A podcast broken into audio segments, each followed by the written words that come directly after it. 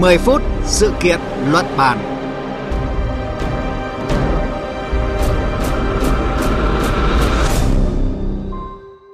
Kính chào quý vị và các bạn. Thưa quý vị và các bạn, kể từ khi Nga phát động chiến dịch quân sự đặc biệt nhằm vào Ukraine, các nước phương Tây đã dồn dập áp đặt các lệnh trừng phạt kinh tế nhằm vào Nga với mục tiêu là những ngành cốt lõi nhất những hệ thống vận hành nền tảng cũng như những cá nhân, tổ chức có đóng góp quan trọng của nền kinh tế. Chương trình 10 phút sự kiện luận bàn hôm nay với góc nhìn của phóng viên Anh Tú, thường trú Đại tiếng nói Việt Nam tại Nga sẽ giúp quý vị và các bạn hiểu hơn nước Nga đang làm gì để chống đỡ các lệnh trừng phạt của phương Tây. Cùng cảm nhận chiều sâu thông tin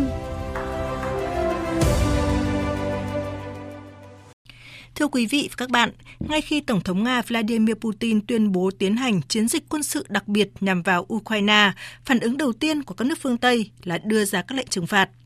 Trừng phạt đó không phải là chuyện hiếm trong quan hệ giữa Nga và phương Tây thời gian gần đây. Thế nhưng lần này, các lệnh trừng phạt được đưa ra dồn dập, bao trùm nhiều lĩnh vực và được sự đồng thuận cao của các nước phương Tây. Có thể điểm qua những lệnh trừng phạt đáng chú ý nhất.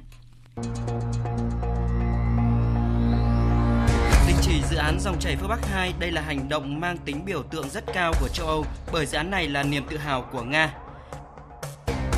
Các tổ chức tài chính của Nga bị loại khỏi hệ thống giao dịch SWIFT toàn cầu, ngoại trừ hai ngân hàng chủ chốt của Nga xử lý các khoản thanh toán năng lượng là ngân hàng Gazprom và Sibank. Mỹ, Liên minh châu và nhóm G7 kêu gọi thu hồi quy chế tối vệ quốc với Nga, mở đường cho các mức thuế trừng phạt áp vào hàng hóa của Nga hoặc lệnh cấm nhập khẩu hoàn toàn châu Âu cấm hoạt động đầu tư vào lĩnh vực năng lượng Nga, cấm xuất khẩu hàng hóa xa xỉ tới Nga và nhập khẩu các sản phẩm thép từ Nga. Trong khi đó, Mỹ cấm nhập khẩu hàng hóa từ một số lĩnh vực quan trọng của nền kinh tế Nga như dầu mỏ, thủy sản, rượu vodka, kim cương, phi công nghiệp.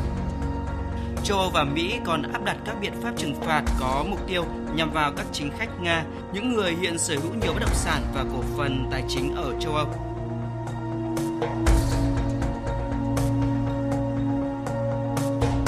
Lệnh trừng phạt của các nước phương Tây nhằm vào Nga liên quan đến sự kiện Ukraine được đánh giá là dồn dập nhất có quy mô lớn nhất kể từ khi Liên Xô tan rã cho đến nay. Phóng viên Anh Tú, thường trú Đại tiếng nói Việt Nam tại Nga sẽ giúp chúng ta hiểu hơn tác động của các lệnh trừng phạt này tới Nga như thế nào. Xin chào chị Anh Tú ạ. À, chào biên tập viên Thúy Ngọc, à, xin chào quý vị thính giả.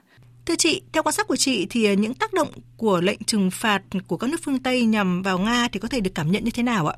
À, điều mà người dân bình thường có thể cảm nhận ngay à, đó là giá cả nhiều mặt hàng trên thị trường bắt đầu leo thang à, trước lo ngại về đứt gãy nguồn cung. À, trong giai đoạn từ ngày 5 tháng 3 đến 12 tháng 3 thì tốc độ tăng giá lương thực à, tại Nga tiếp tục được đẩy nhanh. À, nếu như cuối tháng 2 đầu tháng 3 thì không có mặt hàng nào tăng giá quá 8%, thì tuần trước giá một số mặt hàng đã tăng gần 13%. À, đồ gia dụng, điện tử, điện lạnh tiếp tục tăng giá.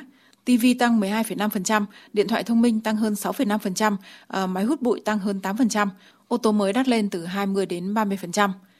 À, theo dự báo đồng thuận của cơ quan quản lý, thì đến cuối năm 2022, lạm phát sẽ ở mức sấp xỉ 20%, GDP giảm 8%, và năm 2023 thì lạm phát sẽ giảm xuống 8%, GDP có thể tăng 1%.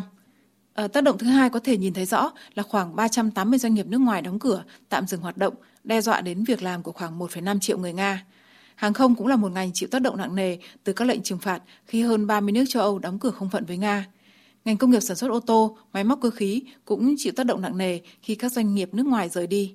Mặc dù trong lịch sử của nước Nga hiện đại, họ đã lần lượt trải qua các cuộc khủng hoảng tài chính tiền tệ vào năm 1998, 2008 và 2014 sau khi sắp nhập Crimea vào Nga, nhưng cuộc khủng hoảng lần này là nặng nề nhất À, việc khắc phục vượt qua nó thì đòi hỏi thời gian, nguồn lực, ý chí chính trị của giới lãnh đạo và sự quyết tâm chung sức đồng lòng của các doanh nghiệp, người dân Nga. Vâng, như chị Anh Tú vừa cho biết, lệnh trừng phạt của phương Tây đang tạo ra những tác động tiêu cực nhất định tới nền kinh tế Nga.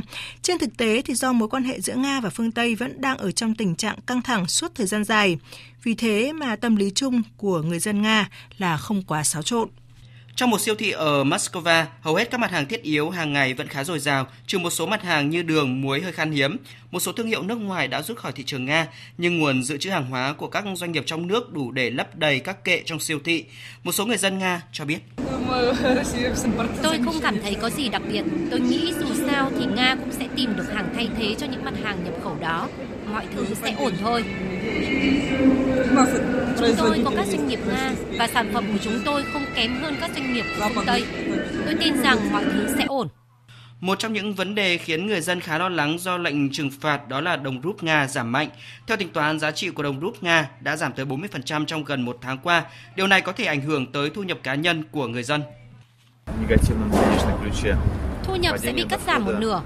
Ví dụ tôi từng kiếm được khoảng 3.000 đến 4.000 đô la Mỹ. Đó sẽ là mức lương bình thường. Nhưng bây giờ con số đó sẽ chỉ là 1.500 đô la Mỹ. Thưa chị Anh Tú, qua phóng sự ngắn vừa rồi thì có thể thấy là tâm lý chung của người dân Nga là không quá lo lắng.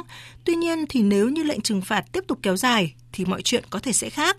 Có ý kiến cho rằng là khi quyết định thực hiện chiến dịch quân sự đặc biệt nhằm vào Ukraine thì Nga chắc chắn là đã lường trước những cái thiệt hại về kinh tế do các lệnh trừng phạt của phương Tây gây ra.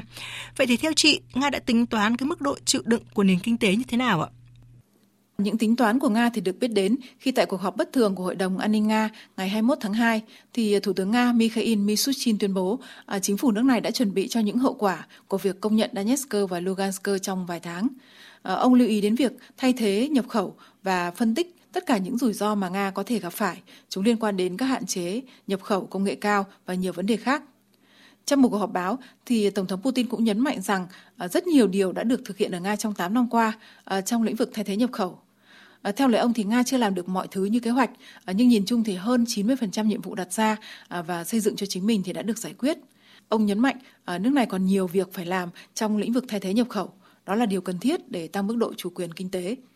Trước đó, thì Bộ trưởng Tài chính Anton Siluanov tin tưởng rằng là Nga có một lá chắn tài chính dưới dạng dự trữ vàng và ngoại hối, thặng dư ngân sách và nợ thấp có thể thấy rằng Nga khá là yên tâm với hơn 640 tỷ đô la vàng và dự trữ ngoại hối, nhưng như đã biết thì hơn 300 tỷ đô la trong số này đã bị đóng băng do các lệnh trừng phạt.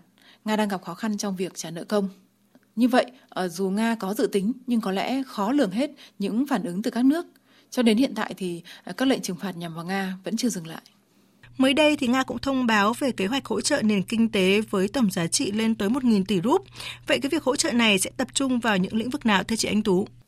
À, ngày 15 tháng 3, thì Thủ tướng Nga Mikhail Mishustin cho biết à, chính phủ nước này đã chuẩn bị một kế hoạch dự thảo để chống lại các lệnh trừng phạt của phương Tây. Nó bao gồm hơn 100 sáng kiến và số tiền tài trợ sẽ là khoảng 1.000 tỷ rúp. Một số hoạt động thì được đề xuất đưa vào kế hoạch thực hiện vào cuối tháng 3. À, tài liệu thì sẽ được thông qua tại cuộc họp chính phủ sắp tới.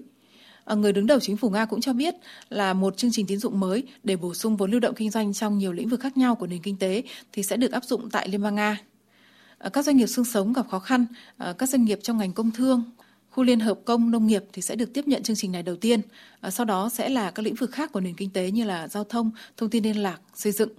Chính phủ Nga cũng đề xuất một số biện pháp chung với các đối tác của Nga trong Liên minh Kinh tế Á-Âu, đặc biệt là về nhập khẩu, để các doanh nghiệp và người dân có thể duy trì khả năng tiếp cận tối đa với các nguồn lực và hàng hóa cần thiết trong điều kiện hiện tại, dành ưu tiên cho hàng tiêu dùng trong quá trình thông quan tại các cửa khẩu, chủ yếu là thực phẩm và thuốc men, cũng như là thiết bị, linh kiện và phụ tùng thay thế. Cảm ơn phóng viên Anh Tú đã chia sẻ với chúng tôi những thông tin vừa rồi. Thưa quý vị và các bạn, Thứ trưởng Ngoại giao Nga Sergei Fersinin mới đây có cho biết là Nga sẽ không yêu cầu Mỹ và các quốc gia thành viên Liên minh châu Âu EU dỡ bỏ các lệnh trừng phạt vì áp lực từ phương Tây và nhiều nước trên thế giới sẽ không thay đổi đường lối của Moscow. Hiện các cơ quan trong chính phủ Nga đang phân tích kỹ lưỡng các lệnh trừng phạt và tìm ra những biện pháp ứng phó nhằm bảo vệ lợi ích của đất nước. Trong đó thì quan điểm chung là các lệnh trừng phạt sẽ là động lực để Nga phát triển hơn nữa nền kinh tế của chính mình và thúc đẩy khả năng phát triển độc lập, tăng cường hợp tác với những đối tác cùng cùng chí hướng. Chương trình 10 phút sự kiện luận bàn hôm nay kết thúc tại đây. Cảm ơn quý vị và các bạn đã quan tâm theo dõi.